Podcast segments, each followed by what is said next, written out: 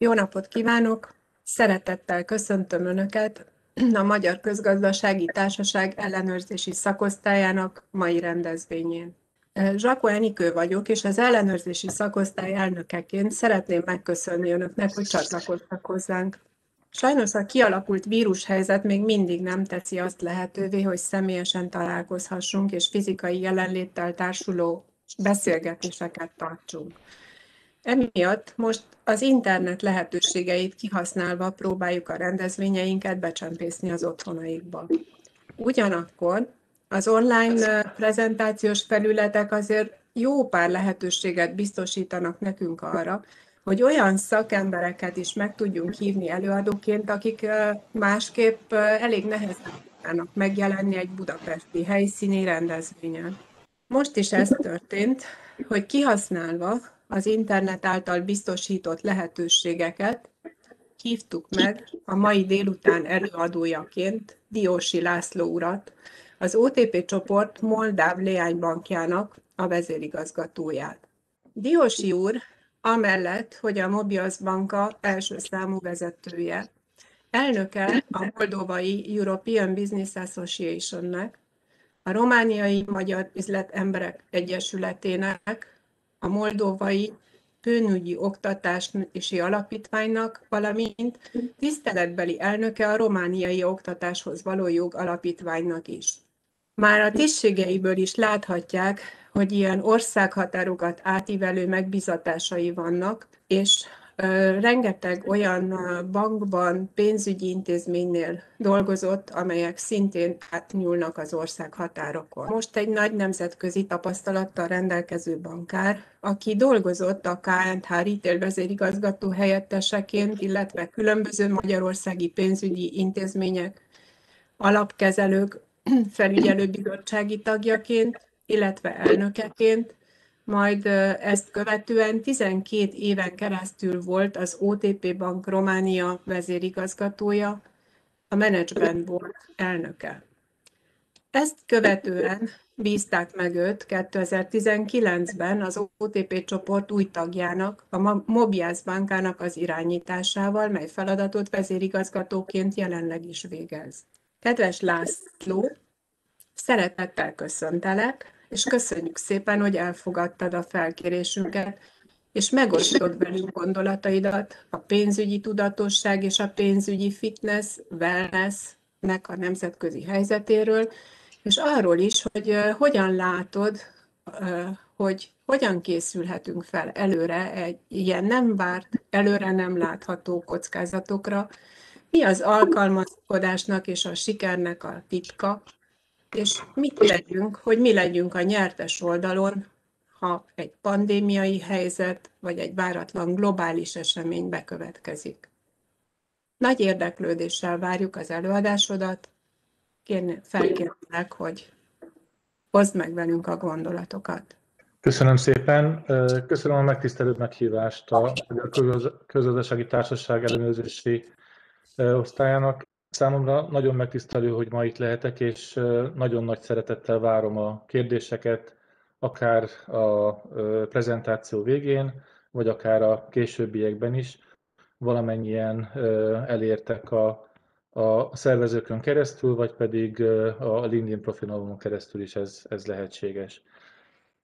Valóban, ahogy, ahogy Enikő is elmondta, elég széles tapasztalat áll mögöttem, és ennek következtében már amikor a KNH-nál dolgoztam, akkor elkezdett a figyelmem a, a kulturális sajátosságok, a vállalati és nemzeti kultúrák irányába fordulni, és 2016-ban ebből is írtam a, angliai Henley Business School-ban a doktori disszertációmat, a vállalati és nemzeti sajátosságokból, illetve hogy ezek milyen hatással lehetnek a mindennapi vállalkozás életünkre, mergerökre, akvizíciókra és szervezetfejlesztésekre.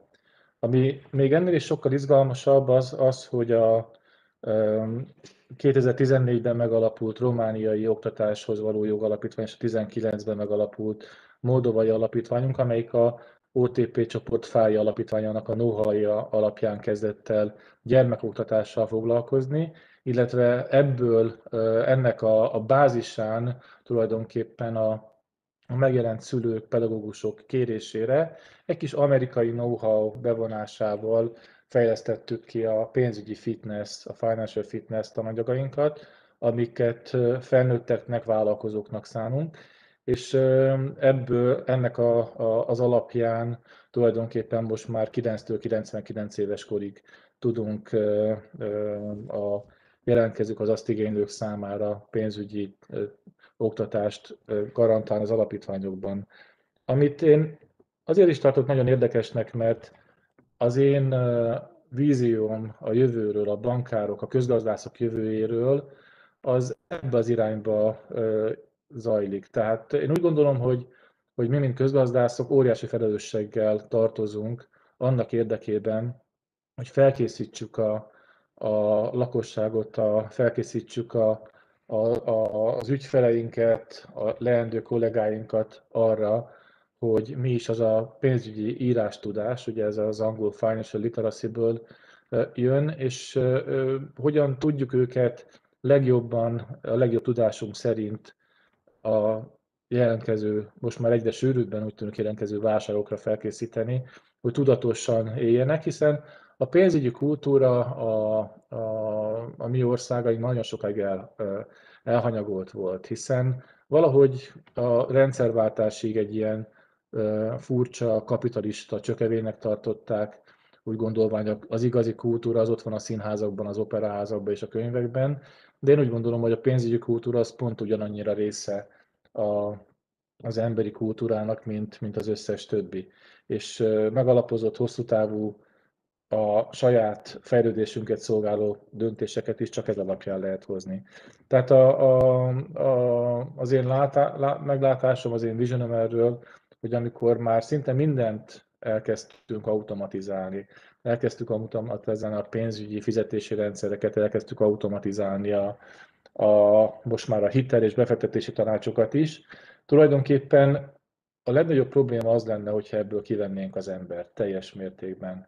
Hiszen ha az applikációk döntenek helyettünk, ha az applikációkra a következő generációra már csak az lesz, azt írjuk, hogy itt nyomja meg a gombot és meg lesz a befektetése, itt nyomja meg a gombot és meg lesz a hitele, akkor tulajdonképpen fogalmuk se lesz arról, hogy miről döntenek, milyen felelősséggel, milyen irányba, és ez a, ez a mi felelősségünk, hogy erre fölkészítsük a, a, az embereket. Az előadásom nagyon tisztán elhatárolva, előbb egy kicsi pénzügyi írástudás, financial literacy bemutatással kezdődik, aztán tovább megyünk a pénzügyi fitnessre, utána egy kicsit beleszagolunk a nemzeti kulturális sajátosságokba, aminek vannak szintén pénzügyi vonzatai, utána pedig megnézzük, hogy ez a mai pandémiás válság hogyan viszonyul az előző válságokhoz, kiemelten a, a, a, a 1918-22-es spanyol nátháthoz, a 29-es válsághoz és a 2008-as válsághoz. Utána egy picit megnézzük, mi a kibontakozási stratégia útja, utána egy pici ö, európai makrót csempésztem bele, annak érdekében, hogy lássuk, hogy most mi is a helyzet, és mi várható továbbiakban. Majd visszatérünk a pénzügyi fitnesshez, és megnézzük azt, hogy hogyan készüljünk föl a következő válságokra. Előre is köszönöm mindenkinek a figyelmét. Hát nézzük meg, mi is a pénzügyi tudatosság, a pénzügyi írástudás. Ugye az alapvető Cambridge definíció azt mondja, hogy annak a képessége, hogy megértsünk alapvető pénzügyi és üzleti definíciókat. Egy kicsit ennél általánosabb definíció már azt írja le, hogy a pénzzel kapcsolatos dolgok általános megértéséről beszélünk, a pénzügyi wellness, fitness ennek egy területe, mármint kitágított területe, és egy, még egy ennél is ö, tágabb értelmezése, a definíciója a pénzügyi tudatosságnak, az, hogy annak megértése és oktatása, hogy a pénzt hogyan keressük, hogyan költsük, milyen költségeink vannak ebből, hogyan tudunk takarékoskodni, és annak a képesség, hogy a pénzügyi tudásokat, pénzügyi forrásokat felhasználva hogyan hozzunk pénzkeresettel, megtakarításokkal, befektetésekkel kapcsolatos döntéseket.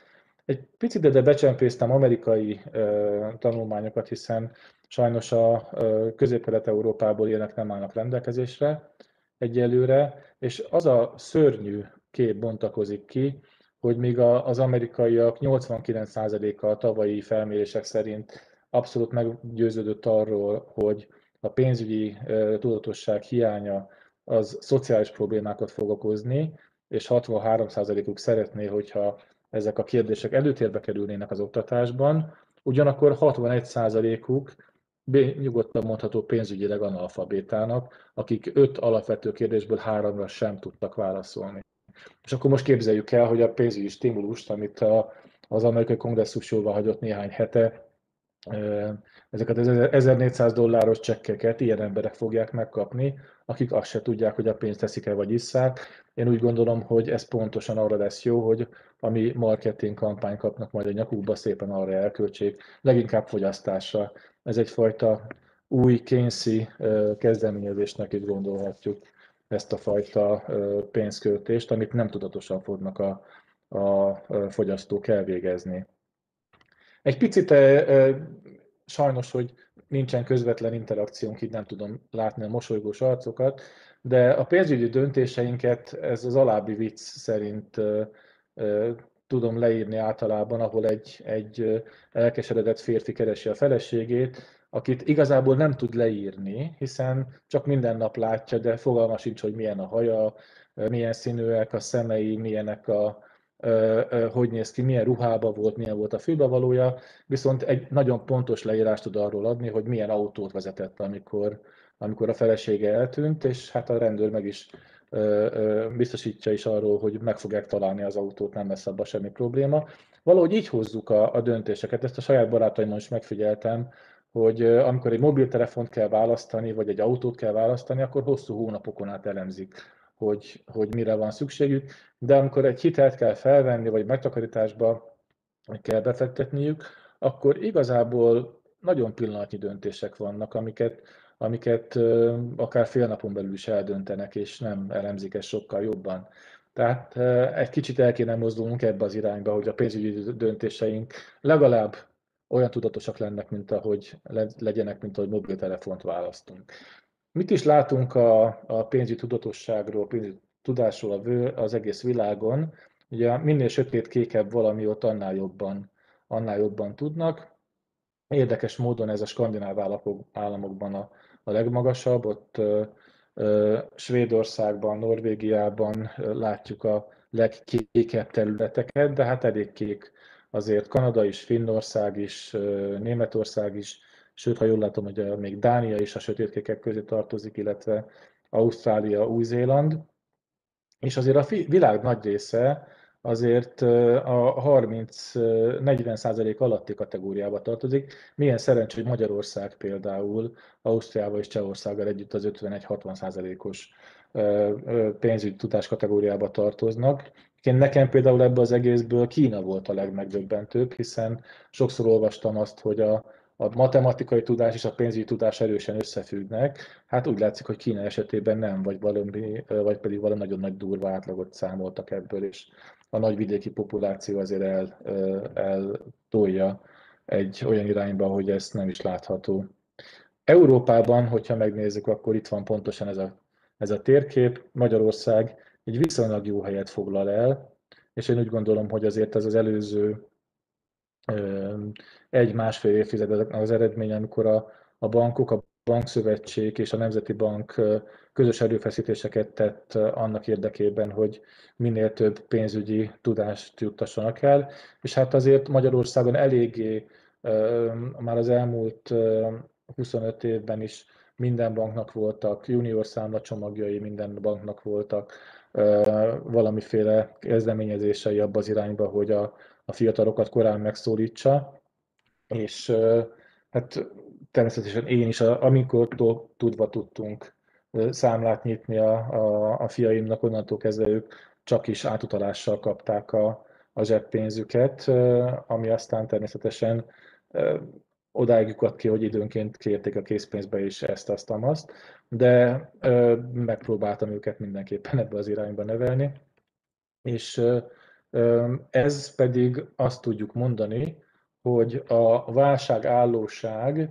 és a pénzügyi tudás között bizony-bizony nagyon nagy összefüggések vannak. Egy, nézzük meg először a középső ábrát, ami a, a válságból kilábalás valószínű gyorsaságát szemlélteti, és itt azt látjuk, hogy pontosan azok az északi államok, Németország, illetve azok a közép, közép-kelet-európai államok, ahol magasabb szintű a pénzügyi tudás, ott hamarabb is várják azt a, nemzetközi pénzügyi szervezetek, hogy, hogy majd kijöjjenek ebből a mostani válsághelyzetből. Illetve hát a baloldali ábrában is azt tudjuk látni, hogy a, a pénzügyi tudás és a megtakarítások nagysága az valamilyen szinten azért korrelál egymással, hiszen ott látjuk a, a nyertesek között Írországot, Finnországot, Dániát, Ausztráliát, akik, akik magasan állnak a pénzügyi tudásban, és ott pedig, ahol, ahol már eleve sejtettük, hogy gyenge lesz, például Oroszországban vagy Ukrajnában, ott vagy Mexikóban éppen, éppen alacsonyabb szintű a megtakarítás, és a pénzügyi tudás is. Természetesen azért ez nem ennyire egy összefüggő, itt azért a, a nemzeti kultúrákat is, is figyelemmel kell kísérni, és meg kell pontosan érteni, erre még egy picit át fogok, vissza fogok térni. A jobb oldali ábra pedig a, a pandémiás időszakban ö, mutatja azt, hogy mennyire feküdtek rá az országok a képzésekre, hát ugye Finnország ö, képzését, ahol egyébként a FÁJ alapítvány az ö, Finnországban Finnországban került akreditálásra az ő kurikulumuk, és ez az ő vezetővezetőket nem nagyon lehet megkérdőjelezni, de látjuk, hogy nagyon sok ország, mint például a balti államok, igen komoly erőfeszítéseket tettek abba az irányba, hogy javítsák az oktatásukat, vagy akár mondhatnánk Portugáliát is, és az előző években nagyon durván nem alatt Görögországot, ahol még az előző válságot sem oldották meg, hiszen ott még a nem teljesítő hitelek aránya a mai napig is 30 százalék körül marad, és azért Magyarországnak a helyzete pedig tulajdonképpen teljesen stabilnak mondható, az, hogy egy picit lejjebb került a rangsorba, az inkább azoknak köszönhető, akik, akik sokkal följebb kerültek. Tehát azért Magyarországban ezek az erőfeszítések nem múltak el eredmény nélkül az előző években sem. A pénzügyi tudatosságról beszélünk, akkor tulajdonképpen öt minimum követelményt tudunk felsorolni. Először is legyen három-hat havi vésztartalékunk, legyen egy kialakult, tiszta képünk a bevételeinkről és kiadásainkról, vezessük ezeket, elemezzük, vagy most már a mobilbanki applikációkból is ezeket pontosan tudjuk látni, de hát ugye, ha nem nyitjuk meg, akkor nem fogjuk őket látni. Tehát legalább legyen egy ilyen, egy ilyen elvárásunk, hogy magunkkal szembe, hogy havonta nézzünk rá, Legyenek pénzügyi céljaink, rövid, közép és hosszú távon, megtakarítási elképzeléseink, mihez kell hitel, mihez kell betét, mihez kell megtakarítás, és hát nyilván kérjünk bátran tanácsot az ehhez jobban értőkhöz, a banki tanácsadóinktól, vagy akár független pénzügyi tanácsadóktól is. Persze velük óvatosan, mert tudjuk, hogy általában ott valaki áll a hátuk mögött, aki jutalékot szednek, és mindig az a tanács jó, ahonnan magasabb a jutalék érdekes módon. Illetve nagyon fontos az is, hogy tudjuk, hogy, hogy mit tudunk befolyásolni. Tehát a, a pandémiás időszakban is először meg kellett, vagy meg kellett volna nézni, hogy hol vannak a költségeink, milyen hozamokat várhatunk, milyen kamatokat várhatunk, és ne azok miatt idegeskedjünk, amiket nem tudunk befolyásolni, hogy úristen, holnap hány fertőzött lesz, hanem nézzük meg, hogy esetleg a bankszámlán költségeit tudnánk-e csökkenteni, hogyha megfelelő módon állunk hozzá a kérdéshez. A pénzügyi tudatosság és a pénzügyi fitness között én úgy hoznám meg a, a vonalat, hogy a pénzügyi fitness vagy wellness egyébként ez a Amerikában inkább a wellness kifejezést használják, mi felénk inkább a fitness kifejezést. Úgy viszonyul egymás, hogy az alap pénzügyi tudatosság, amit már a, a gyerekeknek, nagyon fiataloknak sem áll tudniuk, illetve a pénzügyi fitness, wellness, az pedig ennek a piramisnak a csúcsa, tehát azok, az már sokkal magasabb szintű tudást igényel. Tehát a, a pénzügyi tudatosságra én azt szoktam mondani, hogy szinte elég az, hogyha valaki tudja, hogy minél magasabb a kockázat, annál magasabb a hozam, esetleg, ami ott a bal oldali ábrán jeleltem, illetve mindenféleképpen diversifikáljuk a, a, a pénzügyeinket, a befektetéseinket. Ez szinte már jó, hiszen akkor nem fognak elmenni a, a, a barátaink, ismerőseink, ügyfeleink olyan rendezvényekre, hogy azt, azt próbálják nekik elmagyarázni, hogy fantasztikus hozam, kockázat nélkül. Aki egy ilyenre már nem megy el, ott már úgy gondolom, hogy, hogy megtettük a mi kötelességünket annak érdekében, hogy az emberek pénzügyileg érettebbek legyenek.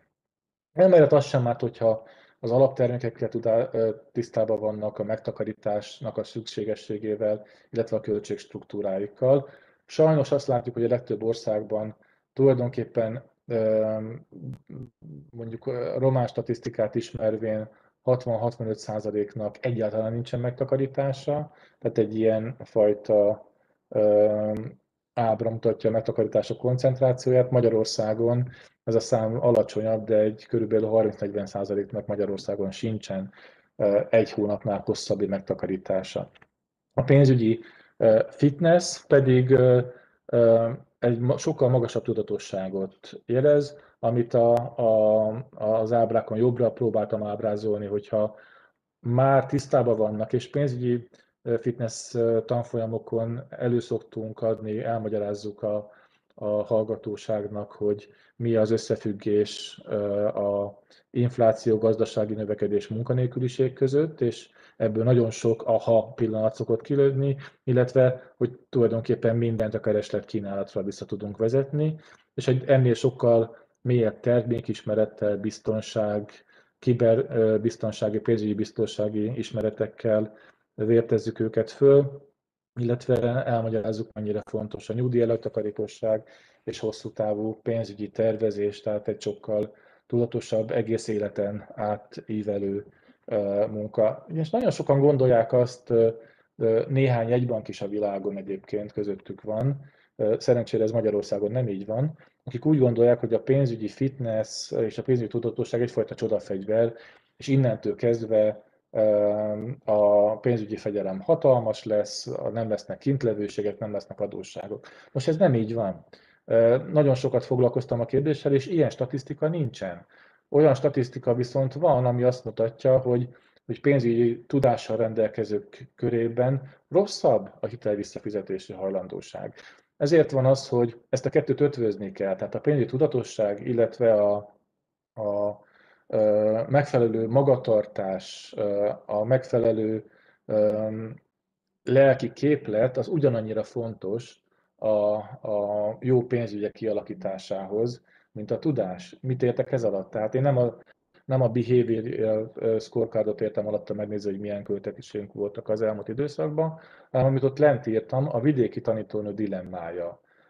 Az, az mutatja nekem azt, hogy mennyire fontos az ember hozzáállása, magatartása. Hiszen a, a vidéki tanítónő ö, tulajdonképpen semmit nem tud a pénzügyekről. Ö, nem esett át soha a pénzügyi képzésen, viszont hogyha fölvett egy kölcsönt, akkor azt mindenféleképpen vissza fogja fizetni, hiszen ő egy becsületes ember, annak született, így neveli a generációkon keresztül a, a, a kicsin gyermekeket, és, és ez az élete. Tehát akkor is, hogyha el kell adni a fél esélyét, ő akkor is vissza fogja fizetni a hitelt. Viszont egy csúcs pénzügyi ragadozó, teszem azt egy nagyvárosi pénzügyi képzettség és rendelkező ügyvéd, na az már egy nehezebb, ö, ö, nehezebb ö, ö, probléma, hiszen azok között azért sokkal nagyobb számban vannak, akik, akik nem fizetnek rendesen hiteleket, összehasonlítva a vidéki tanítóknőkkel. És akkor ilyenkor persze ez kiesik a mostani scorecardokból is, hogy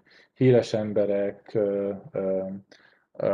és egyéb, egyébként nagyon jó pénzügyi tanácsokkal ellátott emberek rosszabbul fizetnek, mint kisjövedelmű vidéki emberek. Úgyhogy a pénzügyi fitness nem csodafegyver, viszont nagyon fontos annak érdekében, hogy, hogy mi hogy állunk hozzá a kérdésekhez.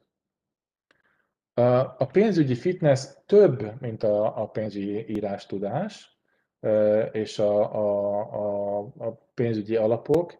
és ebben ezt próbáltam ábrázolni, hiszen itt egy teljes éles stílusról tudunk beszélni. A tudás, tudatosság, elkötelezettség, ezt adtam, azt a címet adtam neki.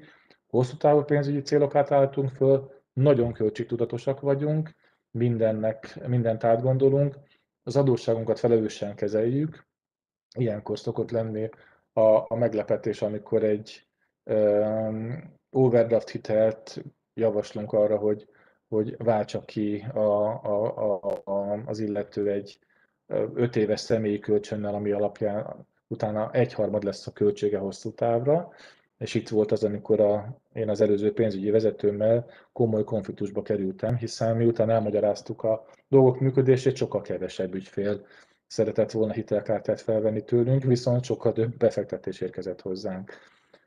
Rendszeres megtakarítás, ez is része a, a pénzügyi fitnessnek, a megfelelő befektetések, amik ugye manapság már azért szinte ezek abszolút mértékben már gyakorlatilag kötelező a megfelelő tesztek elvégzése, illetve azok a fajta pénzügyi ismeretek és tanácsok, amiket, amiket a pénzügyi tanácsadóktól tudunk szerezni, és ezt már ki kell vállalkozási ismeretekkel is bővíteni, hiszen a vállalkozási, hogyha megnézzük a startupokról szóló statisztikákat, azt látjuk, hogy 90%-uk egyszerű cashflow működési problémák miatt megy csődbe, és a maradék 10-ből 9 pedig azért, mert az a fantasztikus ötlet nem is volt annyira fantasztikus, de, de 90% a cashflow miatt megy.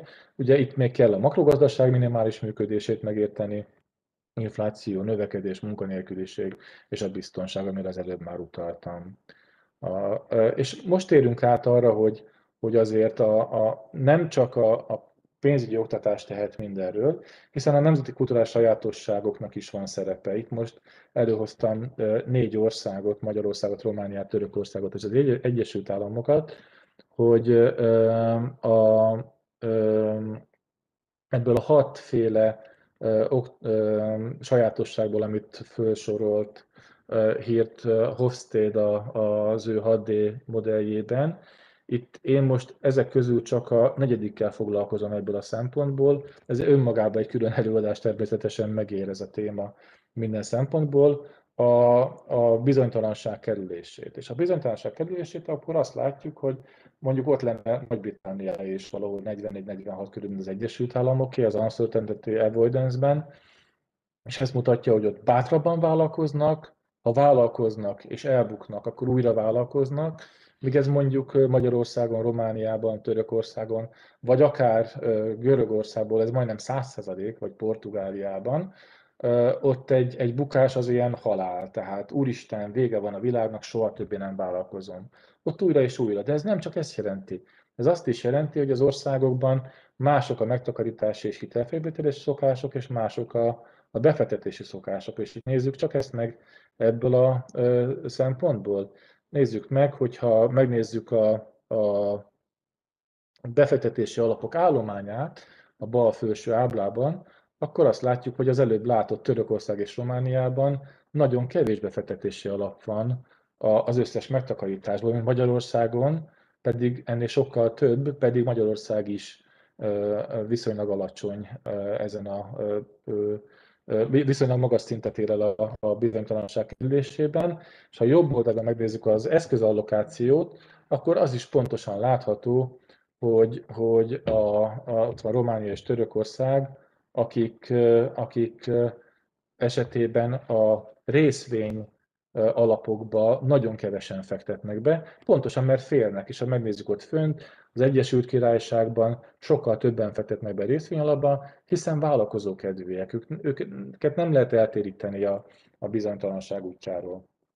És a, a lenti ábra pedig ugyanez mutatja, a, ugyanennek a hatását mutatja a, a, a tulajdonjogokra, hiszen míg Romániában vagy Magyarországon mindenki szeretne lakást birtokolni, addig az Egyesült Királyságban vagy a, a magasabb toleranciával rendelkező országokban sokkal inkább el vannak azzal, hogyha bérelnek lakást. És ezért is nem értették egyébként, hogy miért működnek nálunk máshogy a hiszen például Romániában azt pontosan megmértük, hogy 150 százalékos eladósodottsági rátáig sem dobták be a, a kulcsot, mint, mint például az Egyesült Államokban a bedőlt jelzálók hitelezettek, hiszen ott az volt, hogy, hogy amikor elérték azt a szintet a, a, adósságválságban, hogy a hitelösszege meghaladta a befektetésükét, akkor bevitték a bankba a kulcsot, és kész. Ez nálunk nem így van, pontosan azért, mert az emberek sokkal inkább szeretnék a birtokukat megragadni, és nem kiadni a, a, a kezükből. És ennek a következő vonzata egyébként, hogy országon belül is lehetnek ezek a dolgok mások, ez még egy ilyen, ugyanez Pepitában, a hitelbetét arány, vagy a befektetések, és például Olaszországban észak vagy dél abszolút másként működik. Magyarországon nem, mert, elég, elég homogén a helyzet, de például Romániában egy Temesvári, egy Kolozsvári, egy Székelyföldi, egy Jassi, tehát román-moldovai, egy Konstanci, vagy egy bukaresti ember teljesen máshogy takarít meg. A Temesvári az úgy, mint nyugaton, a Kolozsvári az, az először befektet megtakarításokba, és onnan lassanként viszel befektetési alapokba. A krajovai az semmit nem takarít meg, az, az, az csak hitelt vesz föl. A székelyföldi ennek a fordítottja, ő nem szeret hitelt venni, felvenni, hanem inkább, inkább megtakarítani szeretne. A, a konstancaiak, meg kalmár népség, azoknak el kell adni ezt a dolgot, míg észak, északon moldovai részén Romániának, ott meg kell keresni egy helyi fontos embert, vállalkozót, pópát, aki azt mondja, hogy én is befektettem, és akkor ott emberek is be fognak fektetni. Tehát teljesen egy, egy országon belül is lehet ez sokféle kulturális viszony, de, de ennek is szerepe van, nem csak a pénzügyi oktatásnak. Egy kicsit menjünk akkor tovább, nézzük meg, mi van a, a pandémiával. Ugye hát a képen látható hölgy az, az a már 250 mérföldes sáját elkezdte kibővíteni még néhány mérfölddel, hiszen ki tudja, meddig tart ez még. Reméljük, hogy most már, hogyha az átoltottság tovább halad, akkor mindig kevesebb ideig. Megváltozott az életünk, üresek a repülőterek, itt ülnek. Én Betszóra mondom, hogy rendesen föl vagyok költözve az ingalat is, de azért láttunk egy-két érdekes dolgot a neten, és hát a termékek is átalakultak, kávéból tovább is sokat fogyasztunk, WC papírból már racionálisan megtanultuk, hogy nem kell fölhalmozni, Viszont a mackó nadrágból sokkal több fogyott, mint az előző időszakokban, és hát a legtöbbből azért persze az alkohol, hiszen ez egy nagyon tetszetős mém volt, amikor leírták, hogy már a héten harmadszor rendeltem házhoz a havi alkohol szükségletemet. A legtöbben, amit hallottam az elmúlt időszakban, az a kapcsolt le a mikrofont, illetve kapcsolt be a kamerát, amire természetesen nagyon sokan mondják, hogy sajnos gyenge a kapcsolat, nem tudtam megtenni. Azért mindent, közben halljuk a háttérből azért a, a, a, a hangokat. Nézzük meg, hogyan változott meg az életünk, és ebben az a fontos, hogy, hogy igazából még nem tudjuk, hiszen, hiszen mikor fogunk majd kezet fogni legközelebb. Látjuk, hogy, hogy a, a legkeresettebb szó nagyon sok országban a, a vállás lett, köszönhetően annak, hogy embereket összezártak, akik korábban sokkal kevesebbet töltöttek együtt.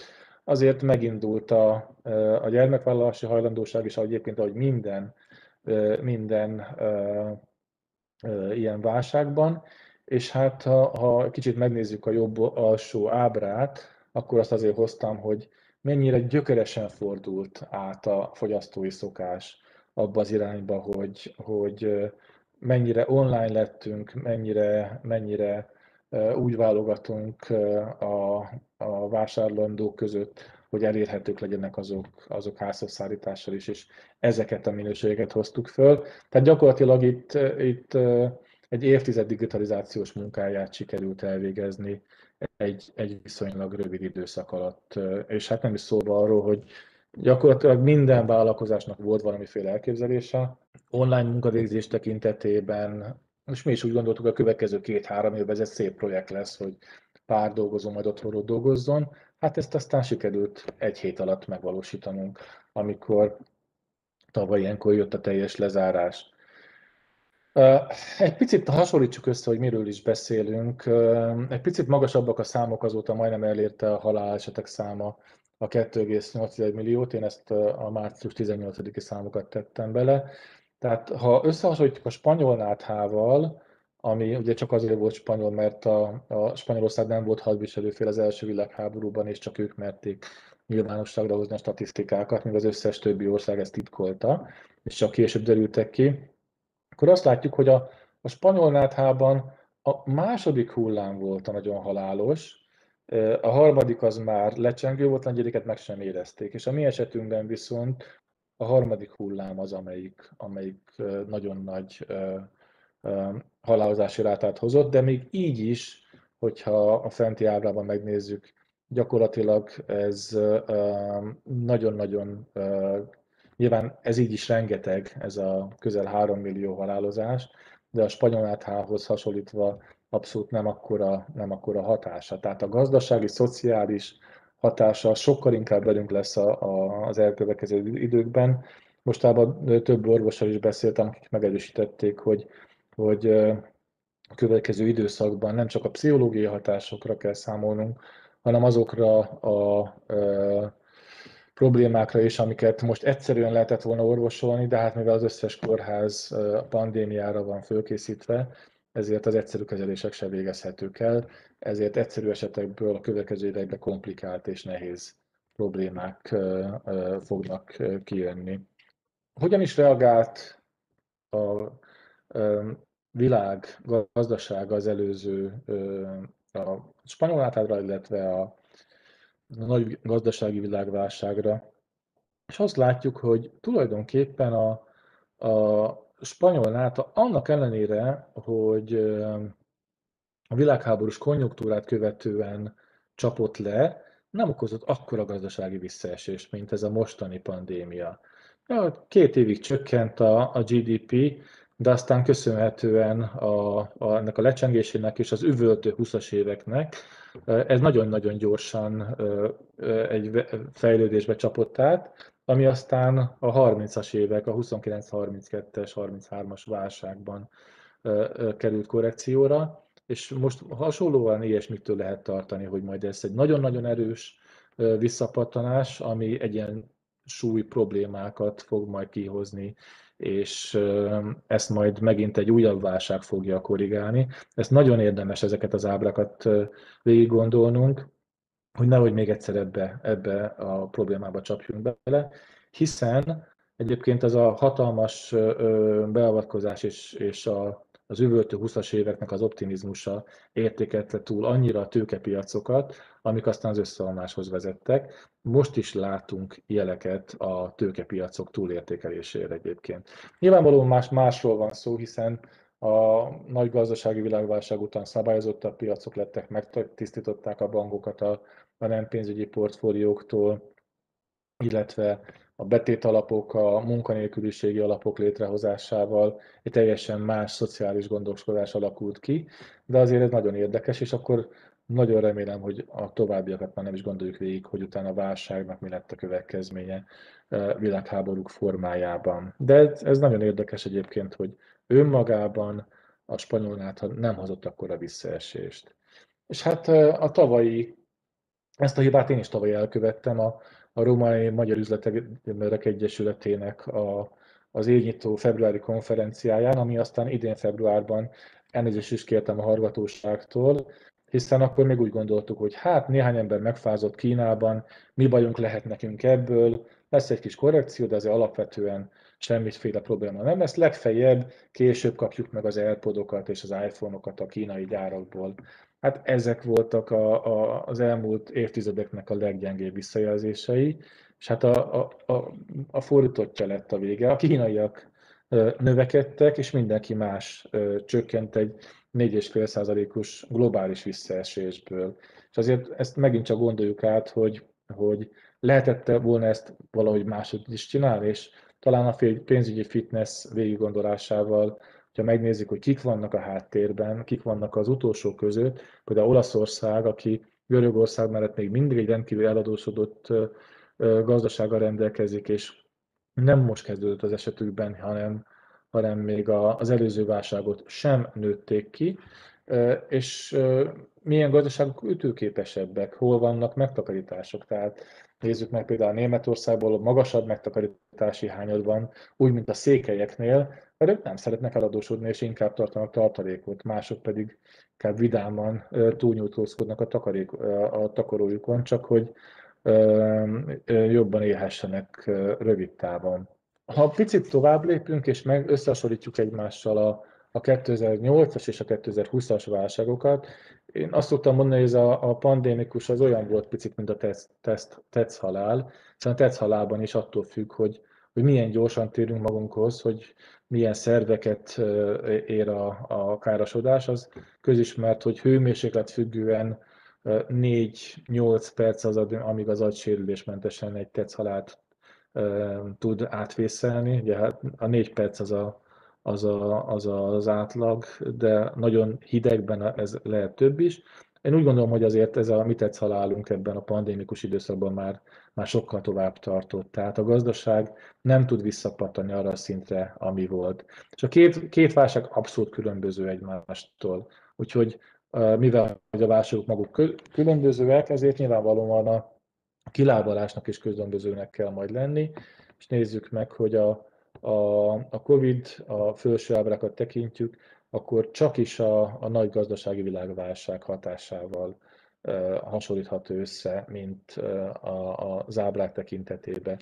Ugye 2008-ban egy, egy tőkepiaci, banki, likviditási, ingatlanpiaci válság volt, hitelválságba csapott át, ami aztán egy eladósodottsági válságot okozott, és ez rántotta vissza a reálgazdaságokat, hiszen mondjuk csak Spanyolországra, akik, akik alapvetően az, az ingatlan piacra alapoztak, ugyanez igaz akár Írországra is, és ott is sokat számított, hogy, hogy ki mennyire a saját bankrendszert, bankszektort, saját megtakarításaiból fejlődött, vagy, vagy ki az, aki külföldi forrásokból, erre ugye alapvetően negatív példa Ciprus vagy Görögország. A 2020-as válság pedig egy működő gazdaságot állítottak le, tulajdonképpen parancsszóval, és itt azért, ami hosszú távú hatások vannak, látjuk, hogy a, a retail üzletág az hamarosan magához fog térni, a ingatlanpiac, mivel az emberek bezárkóztak, rájöttek, hogy nagyobb lakás kell, kertes ház kell, ezt át kéne helyezni az ablakot a másik oldalra, és így tovább, és így tovább ezért az magához tért. De a turizmus és a, a légiközlekedés az, az ö, gyakorlatilag nagyon hosszú távon fogja ezt megsínleni. Gyak, egyes vélemények szerint ez 2024-nél korábban nem fogja tudni elérni a, a potenciáját. Amit mi engem, mint közgazdászt ö, eléggé zavar, úgyhogy az az, hogy a, a klasszikus monetáris és fiskális eszközeink tulajdonképpen elfogytak az előző válságban, hiszen még nem nőttük ki azt sem. Ugye a, a jegybankok a, a, a policy réteket lentartották tartósan, annak érdekében, hogy, hogy próbálják meg a megtakarításokat visszalökni a reálgazdaságba, tőke megfelelő tőke injekciók formájában, tehát a, amit tanultunk a könyvekben klasszikusan, hogy a jegybank ilyenkor kamatot csökkent, hát nincs hova szegénynek már kamatot csökkennie, csökkentenie. A központi költségvetés pedig azt is ugye már kényeztől kezdve ezt tanuljuk, jön a válság, akkor anticiklikusan működik, korábban megtakarít, és válság időszakban pedig ontja a pénzt a piacra, adókedvezményeket ad, vállalkozási programokat hajt végre, csak most már ezek is elfogytak, hiszen, hiszen a, a költségvetések azok még nem lábaltak ki teljes mértékben a korábbi eladósodottságából, tehát most itt állunk tulajdonképpen klasszikus gazdasági, fiskális és monetáris eszközök, eszközök nélkül.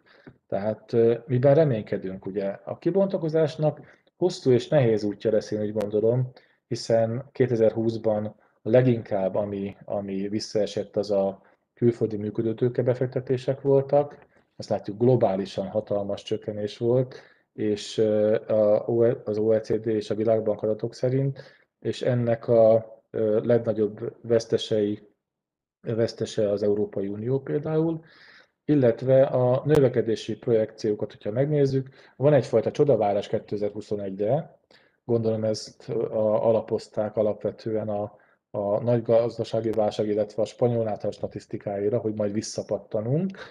Ugyan ez ebben a pillanatban még nem látszik, hogy miért, mert a, a fogyasztást azért annyira nem halasztottuk el, annyira azért nem valószínű, hogy a nyár vége előtt föl fog szabadulni ez a nyomás, illetve hát az a bizonyos víz alá nyomott gumilabda effektus sem fog tudni működni, hogy hirtelen visszapattanunk. És hát nagyon sok gazdasági stimulust már tavaly felhasználtak a költségvetések, amikor még azt se tudták, hogy pontosan miről kéne segíteni.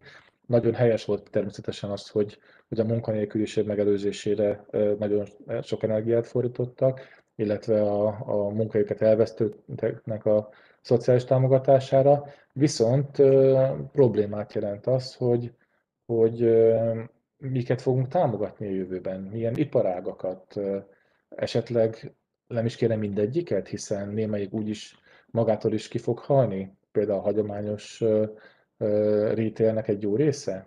Ennek még a, az eldöntése a következő időszaknak a, a feladata.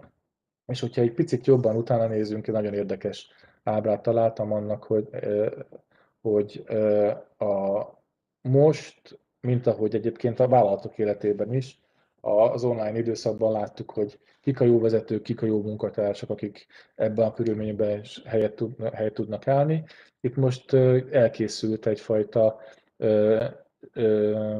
veszélyeztetettségi térkép is, abból, hogy a, a visszaesésből, a munkaerőpiacnak, a gazdaság struktúrájának a mutatóiból, illetve a, az egészségügyi és, és gazdasági egyensúlyi problémákból milyen szinten várható az, hogy a következő időszakban egy tízes skálán a gazdaságok azok sérülékenyebbek lesznek, és ebből bizony az jön ki, hogy, hogy valószínűleg egy elnyújtott U alakú, sem biztos, hogy nem V vagy dupla V alakú, hanem egy elnyújtott U alakú válság, lassú visszatérés lesz, és hát sajnos a veszélyeztetett gazdaságok között olyan nagy európai gazdaságok is vannak, mint Spanyolország, Franciaország vagy, vagy Olaszország, ami az uniót is nagyon valószínűleg, hogy, hogy erős kontroll alá és erős nyomás alá fogja tudni helyezni. És itt van, ami, amivel én úgy gondolom, hogy nem nagyon tudunk egyelőre mit kezdeni, az az adósság halom, amit még az előző gazdasági válságból sem dolgoztunk föl, és egy újabb 15-20%-kal sikerült ebben az időszakban meg, megfejelnünk, és ugyanakkor pedig látjuk, hogy azok a szervezetek, például az IMF, aki korábban erősen eladósodottság ellenes és adósság csökkentő politikákat promovált, az viszont most erősen abba az irányba ment el, hogy csak költsétek a pénzt, aztán majd lesz, ami lesz. Ez a kérdés, hogy mi lesz a végén, azt még sajnos nem tudjuk. A kockázatkezelés a munkánk ugye alapvetően azt szoktam mondani, hogy, hogy ezen a szinten mi ezzel kell foglalkozzunk, és ide bizony feljöttek a, a, a betegségek, a vírusok, a, korábban a klímaváltozást tartották az egyik legveszélyesebb problémának. Most már a tömegpusztító fegyverekkel senki sem foglalkozik, hiszen van elég problémánk más is, de, de a, a, gyakorlatilag ez előjött, és úgy gondolom, hogy ez egy nagyon helyes kockázati térkép, hiszen, hiszen ezekkel a problémákkal tartósan kell majd foglalkoznunk, illetve tartósan kell erre megoldást találnunk, amit egyelőre még, még nem tudtunk megtenni. De hát akkor nézzük meg, hogy hogy hogy is van ez mindenkit egy, egyformán, egyformán sújtott a válság? Hát nem. Az előző válságban, úgy gondolom, amikor jött a mostani, akkor mindenki azt gondolta, hogy na, akkor most akinek pénze volt, egy kis megtakarítást félreteszünk, aztán, hogyha jól összeadnak az ingatlanpiac, akkor veszünk, nem úgy, mint a múltkor, amikor gyávák voltunk ehhez. Nem ez történt, hiszen az ingatlanárak azok az egyetlen egy Dél-Amerikán kívül, azok nőttek vagy stabilizálódtak, Európában, középkeleten pedig effektíven nagyon durva növekedés történt. Ez pontosan a pandémiának a következménye, hiszen a bankok talpon maradtak, a bankok tudtak hitelezni, illetve az emberek bezárva az otthonaiban mindenféle ingatlan most terveket szőttek. Az arany persze, mint szokásos menekülő út, az, az megint megtalálta az útját, sőt most majdnem az előző válság idejére ment föl, adnál kisebb, följebb is. És hát ami, ami, ami ugye tulajdonképpen józan észre szinte felfoghatatlan, hogy mennyire gyorsan magukhoz tértek a, tő, a tőzsdék, gyakorlatilag júniusra már a pandémia előtti időszakot idézték, aztán már túl is lőtték a világtőzsdei több esetben is azt az időszakot, pedig már arról is úgy beszéltünk, hogy húha, hát ez már, ez már kicsikét úgy tűnik, hogy, hogy túlfeszített ez a, ez a tőzsdei növekedés, de hát ezzel együtt úgy tűnik, hogy, hogy a hurra optimizmus megy tovább, hogy nem csodálkoznánk azért, hogyha lenne megint egy jelentősebb korrekció, amikor kiderül. De hát ez is természetes, hiszen hát döntik a pénzt a gazdaságba a kormányzatok, a költségvetések, az megtalálja az útját. Hol találja meg? Aranyban, ingatlanban, befektetésekben, és hát ennek majd előbb-utóbb nyilván lesz valamiféle következménye is. Mit is beszéltünk a stratégiáról 2009-ben? Ugye 2009-ben jött egy, egy újabb fajta hozzáállás, ami azt mondta, hogy a stratégia halott, innentől kezdve hiába voltak hosszú távú terveink, innen csak a taktika számít. Ugye ez nem igaz gyakorlatilag. Ez azért be, azóta bizony-bizony bebizonyosodott, hogy, hogy ez egy csacskaság volt, és a stratégia pontosan úgy él, mint korábban, csak egy kicsit más formába kell rágondolnunk, és ez megint visszavisz bennünket a, a pénzügyi fitness témakörébe, hiszen egy nagyon jó hosszú távú tervezést tételez föl, mind magánszemélyeknek, mind vállalkozásoknak. Hiszen a stratégia miről szól a különböző definíciók szerint? A győzelemről, a választások művészete, ugye ez inkább már taktika, de ez ilyen hosszú távú választások működik. Ez nagyon tetszett nekem mindig is, hogy a stratégia az nem GPS, hanem iránytű, ami megmutatja, hogy, hogy milyen irányba kell mennünk, de hát azért, hogyha látjuk, hogy még nincs ott híd azon a folyón, hiába a GPS mondja, hogy arra kell menni, azért csak kerülni fogunk az, e, az iránytű által megjelent általános irányba, és meg arra a kérdésre kell nekünk válaszolni, hogy hova tartunk, mit szeretnénk, és ez nem csak folyamatos rángatás. Én azt szoktam mondani, hogy stratégia az olyan, mint, mint tankhajót vezetni, ahol az történik, hogy lát, jön egy sziget szembe, akkor elforgatjuk a kormánykereket, aztán várunk, azt lesz valami. De hogyha 10 perc után nem történt semmi, és visszaforgatjuk a kormánykereket, akkor biztosan neki fogunk menni a szigetnek, vagy pedig keresztbe állunk a Suezi csatornán. É, ugye a fenntartható versenyelőny, a győztes termék elmélet, amit, amit a modern stratégiai tanszékeken tanítanak. Én úgy gondolom, hogy hogy ezeknek az összetevői közül egyetlen egy dolog van, amit nem lehet lemásolni, az az ember. Manapság terméket, csatornát, bármit viszonylag gyorsan, de céges kultúrát, embereket, menedzsment stílust azt nem lehet másolni. És hát még egyszer az, a, a stratégia pedig több rétegű is lehet. Foglalkoztam egy picit hat történetem, és Clausewitz-től a napóleoni háborúkat megélő német stratégiától tudjuk, hogy ez több szintű is. Tehát először is kell egy, egy hosszú távú stratégiának lenni, ami tényleg megmondja, hogy hova akarunk menni, és azon belül lehetnek részstratégiáink is, amiket akár a hosszú táv érdekében föl is lehet áldozni, ez megint egy sokkal hosszabb téma. Tudnánk róla még beszélgetni órákat, de nem fogunk. Viszont alapvető Szenekának a mondása a mai napig is ami azt mondja, és a latintól eltekintünk, hogy semmilyen szél nem kedvez annak, aki nem tudja, melyik kikötőbe tart. Tehát mindenféleképpen a, a stratégia fontos, és nagyon fontos a financial fitness, a pénzügyi fitness gondolkodásban. Mert hogy azonos cégeknél teljesen más, hogy jött össze. Ugye nézzük meg, és akkor az utolsó Netflix, ami mondhatjuk azt, hogy persze, persze, hát a Netflix fölment a tőzsdén, hiszen mindenki otthon ült és bámult a Netflixet, persze nem munkaidőben, csak esténként, de hát a, a Carrefour vagy a Walmart, akik hasonló üzletmodellt folytattak, de máshogy készültek fást, máshogy olyasmilyen volt a stratégiájuk, más volt, más volt a visionjük, és a, a, a Walmart így aztán sikeresen került ki abból a tőzsdei küzdelemből, amiből a, a Carrefour pedig veszte, a vesztes oldala jött ki, hiszen folyamatosan vesztés. Ez nem ma történt, nem a pandémia előtt történt, ez egy hosszú-hosszú trend. Ha nézzük meg az utolsó dolgokat, az utolsó vonalakat, ott viszont azt láthatjuk, hogy a pandémia kilengést okozott, de nem alapvető tévedéseket.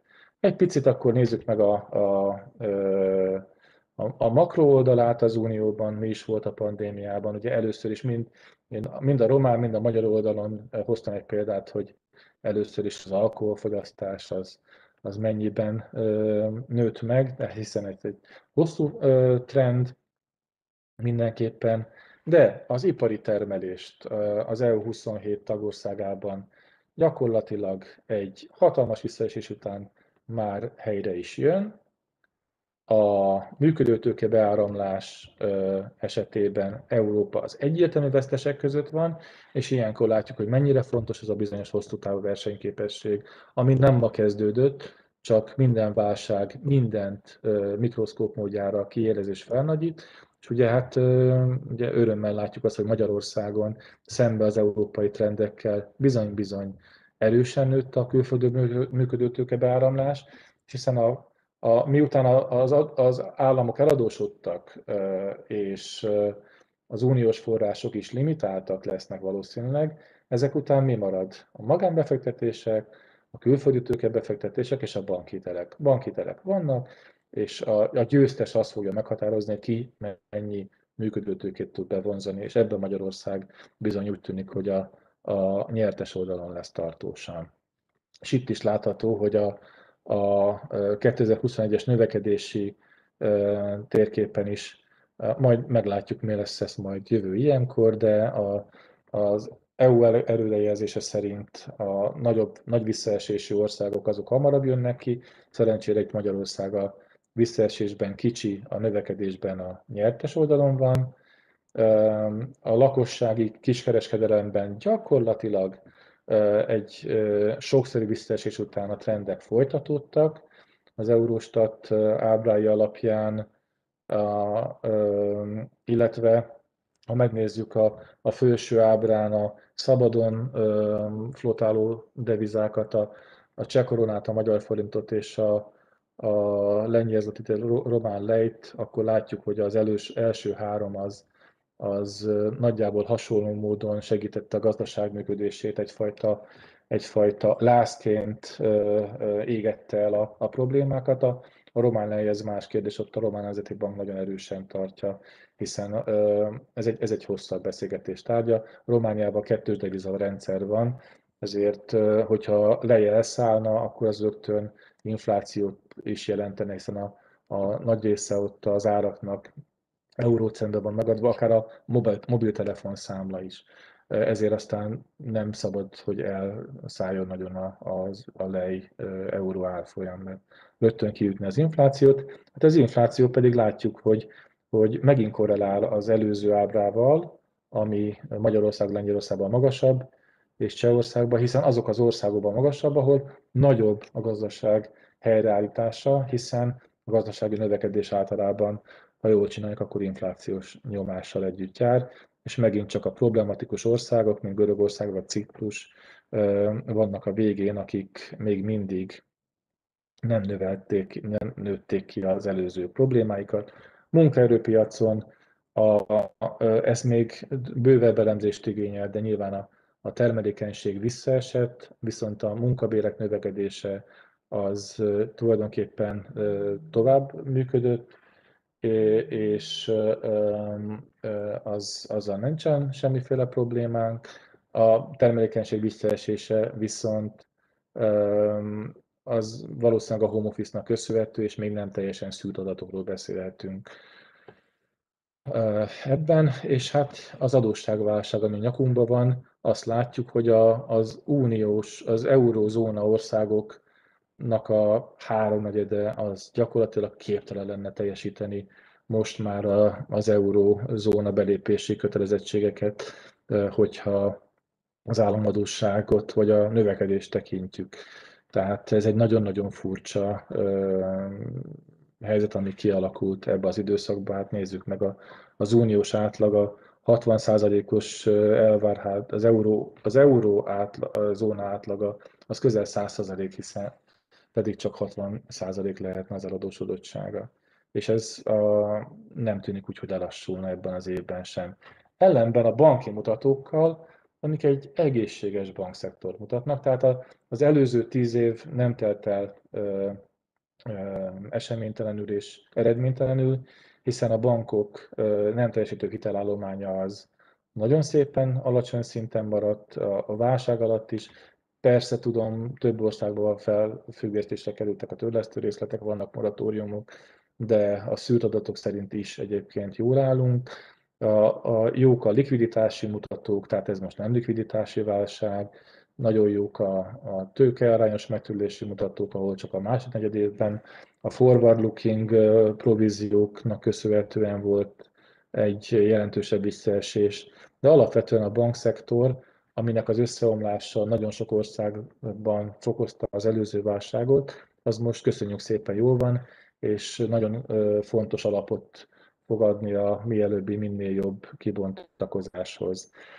Itt meg azért hát ezen majd ez a következő időszaknak lesz a, a problémája, hiszen a gazdaság segítségben, ugye Csehország a GDP 20, Magyarország 12, Lengyelország 10, Szlovénia, Szlovákia, Bulgária 7, Románia 4,45%-ot adott a kisvállalkozásoknak, hogy talpon maradjanak, de ennek a hatását még nem tudjuk. Ugye alapvetően függ a, attól, hogy mikor fogják bedobni a törölközőt. Az én kérdésem az, hogy mi a 2000, az új 2010, hiszen a tapasztalataink az voltak, az voltak, hogy 2010 körül dobta be a legtöbb vállalkozása a törölközőt, nem 2009-ben, 14-re is jutott belőlük, és innentől kezdve viszont nagyon hosszan elnyúltak a, a, az eljárások, a jogi eljárások, tehát még 2013-ban is nagyon magasak voltak ezek a jogi eljárások. Baloldalt egy Romániában mutattam ezt be, ahol azért legendásan lassak a fizetési, fizetésképtelenség eljárások, de az unión belül is már most azt látjuk, hogy, hogy történelmileg a legalacsonyabb szinten van a fizetésképtelenség eljárások száma, de ez nem most fog kiderülni, igazából majd jövőre és két év múlva, úgyhogy ezeket, ezekre még nagyon oda kell figyelni a következő időszakban. Tehát mikor lesz az új 2010-11? Én nem tudom, de valószínűleg olyan két év múlva érünk el ennek a, az aljára. Ez a volt-e már déjà vu, nem kérdezte, de már párbeszéddel foglalható össze.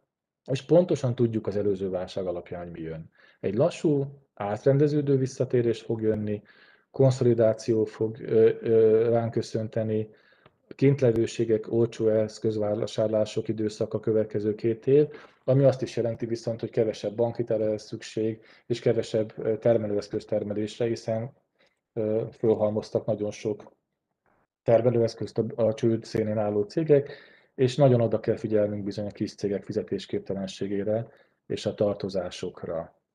A, egy picit azért most más lesz, hiszen, mint az előző válságokban, hiszen uh, ugye az IMF fordulatáról már beszéltek, beszéltem, most fogalmunk sincsen, hogy miből lesz a növekedés, milyen, uh, milyen uh, stimulusok lesznek. Az üzleti modellek drámaian változtak, nagyon rövid idő alatt, a költségstruktúrák is, gondoljunk arra, hogy sokkal kevesebb irodára lesz szükség, de sokkal több számítógépre, egész szektorok alakulnak át, és egy nagyon nagy digitális fordulatot vett a világ egy év alatt, és rengeteg olyan aspektusa van a dolgoknak, amit még be se tudunk látni egyelőre.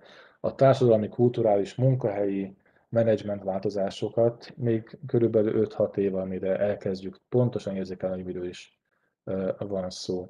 Záró gondolatokként én a 2020-as februári Romániai Magyar Üzleti Egyesület eseményen egyébként nagyon hasonló témákat szoktunk boncolgatni, úgyhogy nagy szeretettel várjuk, várom önöket is, hogy a jövőbe látogassák akár online, akár élőbe is a, az RMÜE Egyesületnek a rendezvényeit. Én úgy gondolom, hogy nagyon sok közös témánk tud lenni, nagyon sokat tudunk egymással, tudnánk egymással beszélgetni.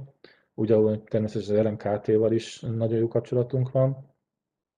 Tehát a, a, a tavalyi nyitó előadásunkon, amikor még nem tudtuk, hogy lesz egy pandémikus válság ilyen szinten, akkor már ö, ö, azt viszont el tudtam mondani, hogy pénzügyi fitness ö, értelmében már pontosan látod, hogy a gazdasági ciklus egy előreadott szakaszában vagyunk, akkor csak óvatosan. Tehát figyeljük a gazdasági ciklus szakaszokat, a, a makrogazdasági ciklusokat, és próbáljunk meg ezekre egy picit mi is anticiklikusan működni, mint ahogy kellett volna a költségvetéseknek. Rövid távon nagyon megéri fogyasztásba, középtávon termelésbe investálni, persze ez, ez Romániára volt érvényes akkor, Magyarországon valószínűleg a termelés is jó, a termelés nehezebb és fogyasztás az kevesebb kell legyen. Nagyon-nagyon fontos, hogy ebbe az időszakban saját csapatot neveljünk föl, fektessünk a, a képzésbe, a bináris képzésbe, legyen saját egyetemi és középiskolai kapcsolatunk, nagyon-nagyon vigyázunk a devizapozíciókra, egész üzleti tervek szállhatnak el, főleg dollár vagy távol export viszonylatokban.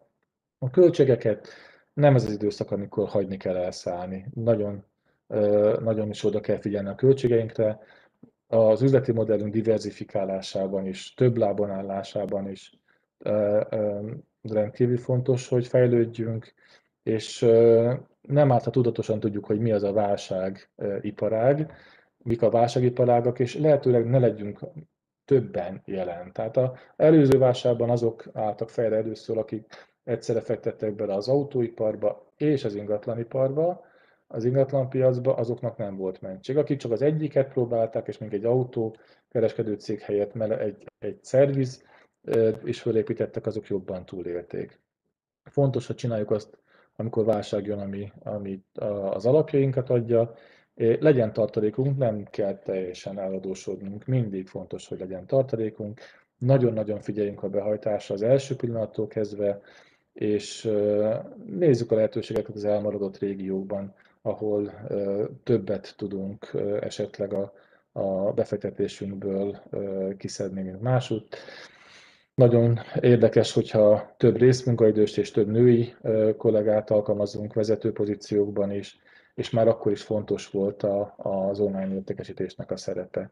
Ezt a, a pandémiában én, mint pénzügyi fitness javaslatok, csak azzal tudom kiegészíteni, hogy nagyon kell fókuszálni a céges kultúrára, az emberekre, ez mindennek a kulcsa.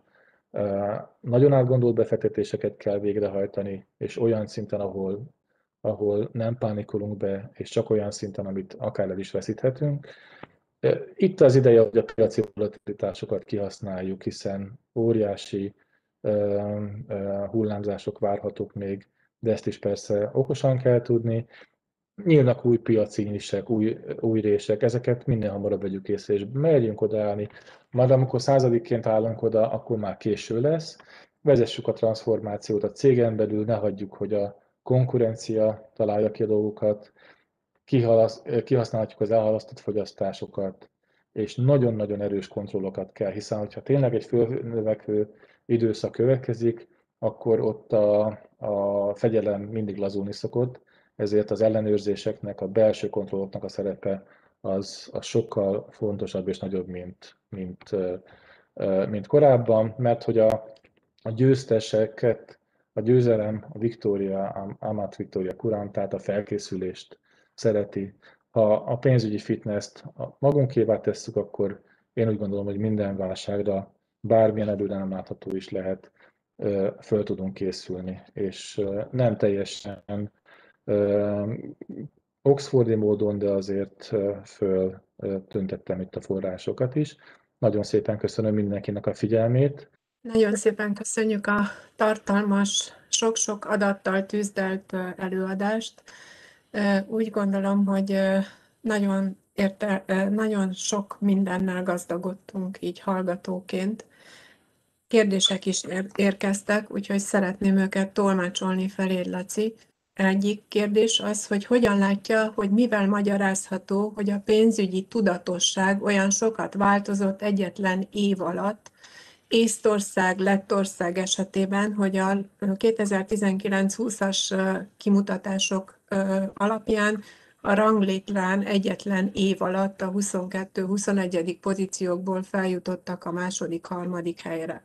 Ott ö, ö, tudjuk azt, mert kapcsolatban álltunk velük korábban az, az alapítványokon keresztül, hogy már voltak kezdeményezések, tehát ők nem most kezdték el a, a pénzügyi képzést, viszont ö, ö, ez volt az, amikor beérett, és tulajdonképpen valamennyi iskolában ez része lett az alaptananyagnak, és az egyetemeken is ezt lehetővé tették az oktatását ezeknek a kérdéseknek. Ez okozta. Tehát egy, e, itt, egy, itt egy szerencsés együttállásról volt szó. Ők időbe léptek, köszönhetően egyébként a, a, a finnek közelségének is, akik nagyon nagy zászlóvivői ennek a pénzügyi oktatásos témakörnek, és nagyon szépen összeértek a dolgok, amit egyébként rögtön az elején észrevettek, és elkezdték propagálni. Úgyhogy részben szerencséjük volt, részben pedig nagyon-nagyon tudatos építkezésnek a,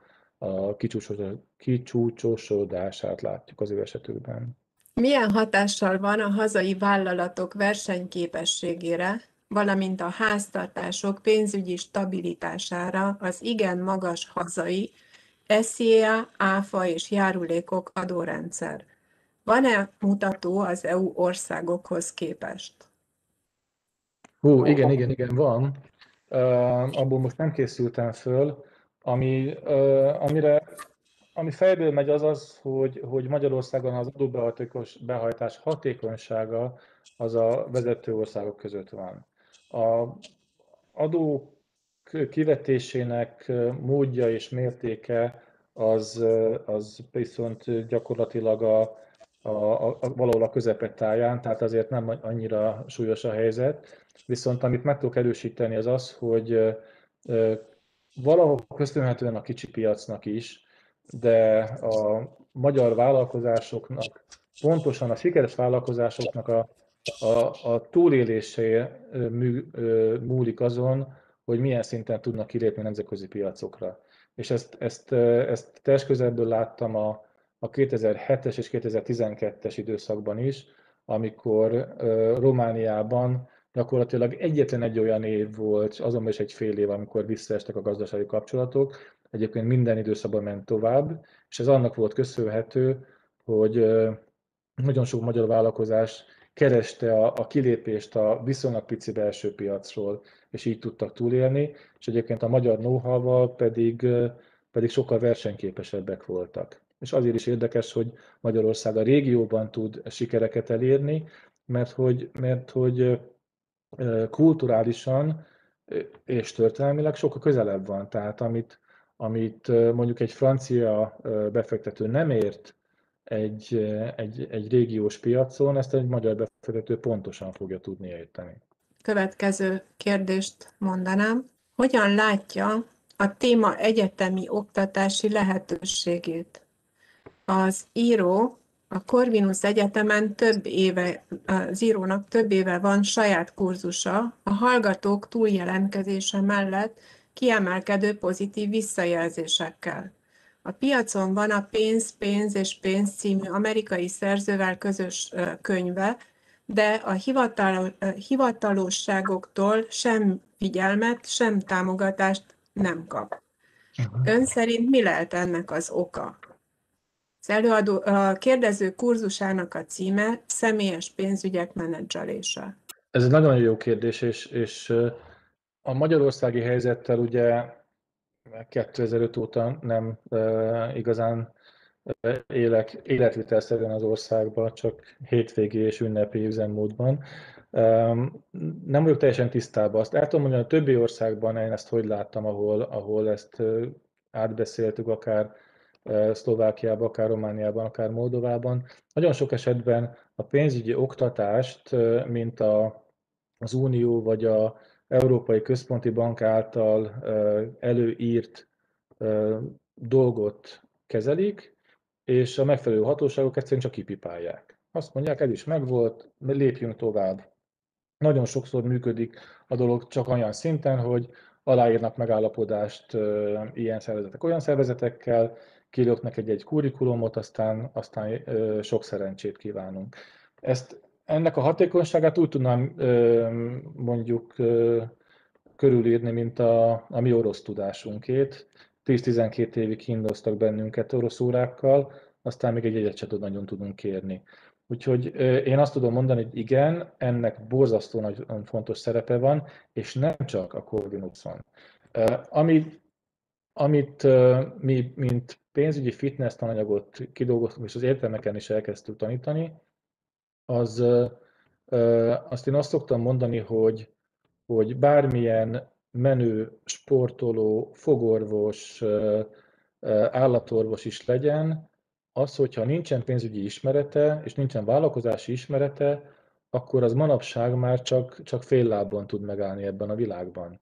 Tehát bármennyi pénzt is keresnek meg, utána azzal nem nagyon tudnak mit kezdeni, nem tudnak vállalkozni. Tehát azért is mondtam az előadás közben, hogy a, a, az alapvetően a, a sikere a mai túlélésnek az itt van ezen a, a, a kultúrának, ezen a szekletében a, a pénzügyi tudásban. Tehát minden egyetemistának én kötelezővé tenném ezeket a pénzügyi vállalkozási kurzusokat, és, és ehhez kötném a vállalkozások elindítását is, hisz megint, ahogy elmondtam, egyszerű cashflow vonzatokkal, vagy költségvetés készítési vonzatokkal nincsenek tisztában.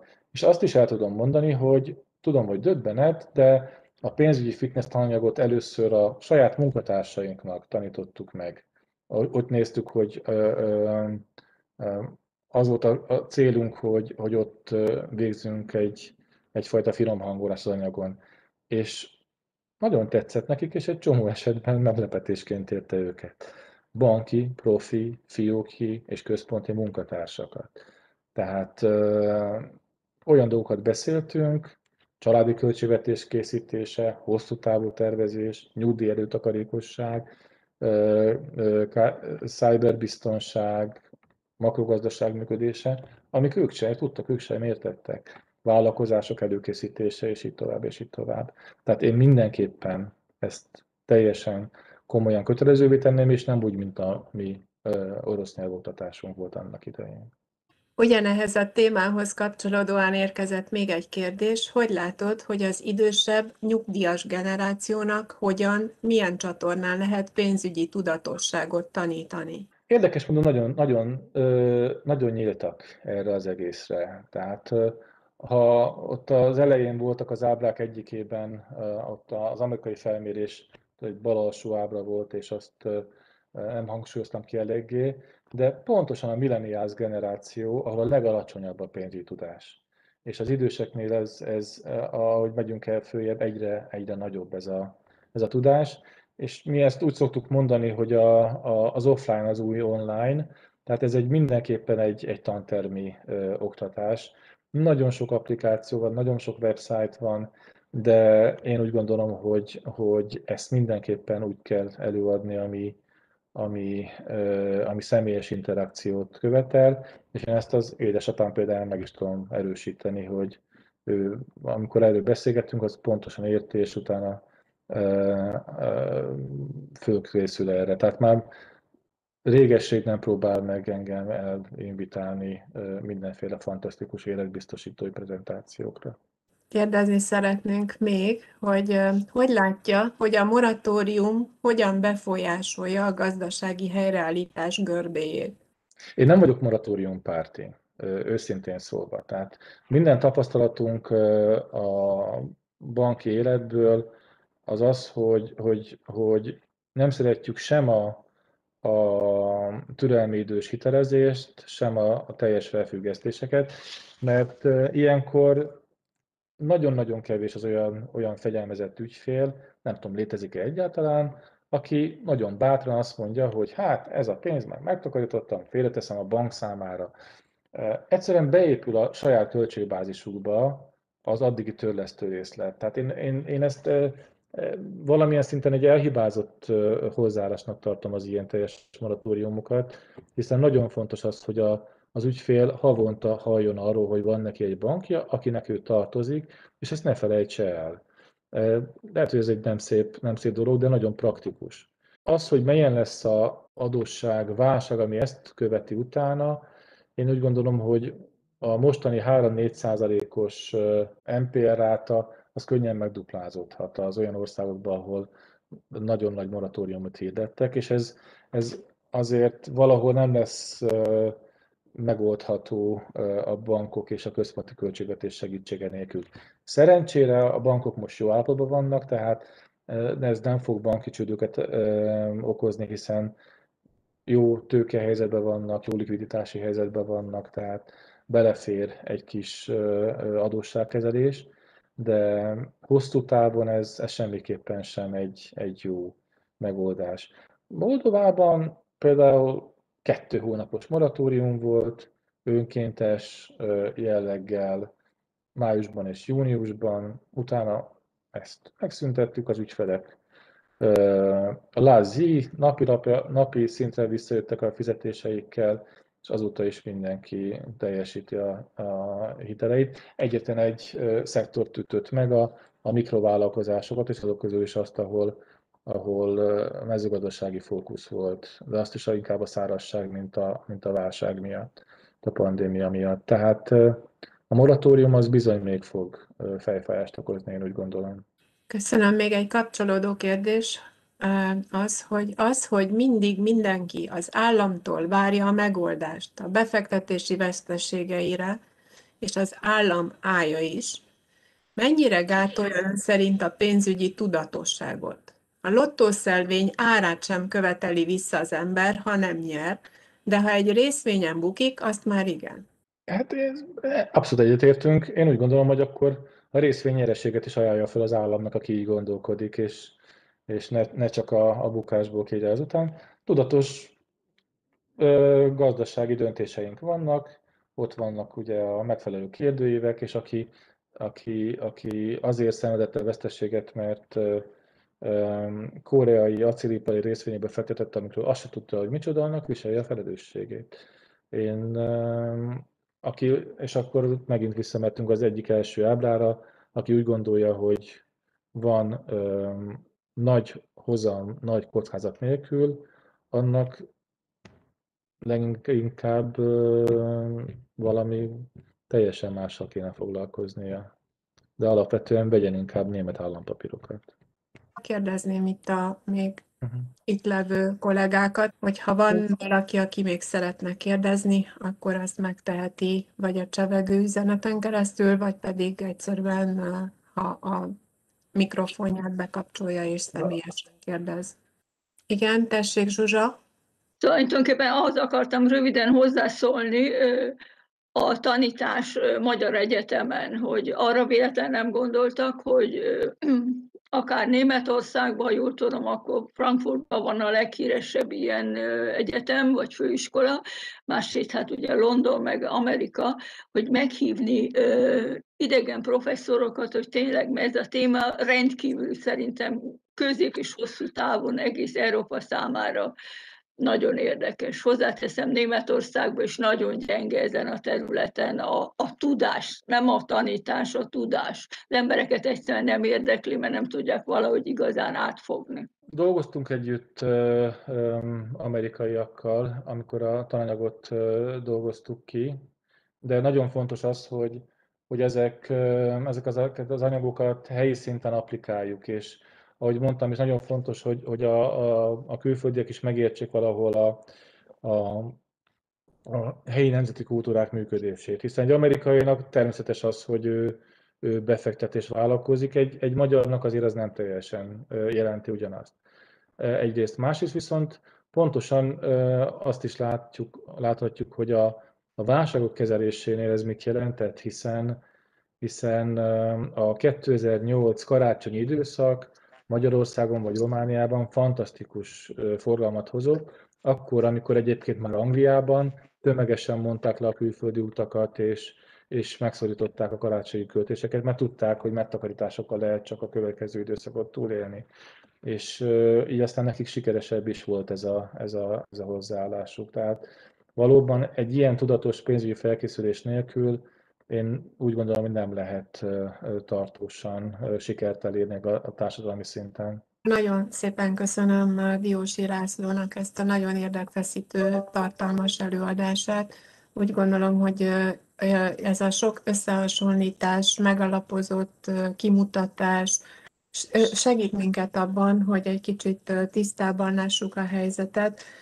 Megmondom, hogy elég sok gondolat, ötlet született itt a fejünkben addig, amíg itt hallgattunk téged, László. Köszönöm szépen a mai rendezvényünkön a jelenlétüket, és remélem, hogy az ellenőrzési szakosztály további rendezvényein is jelen lesznek, és reméljük, hogy hasonlóan színvonalas előadások szervezésével tudunk Önöknek majd kedvükben járni.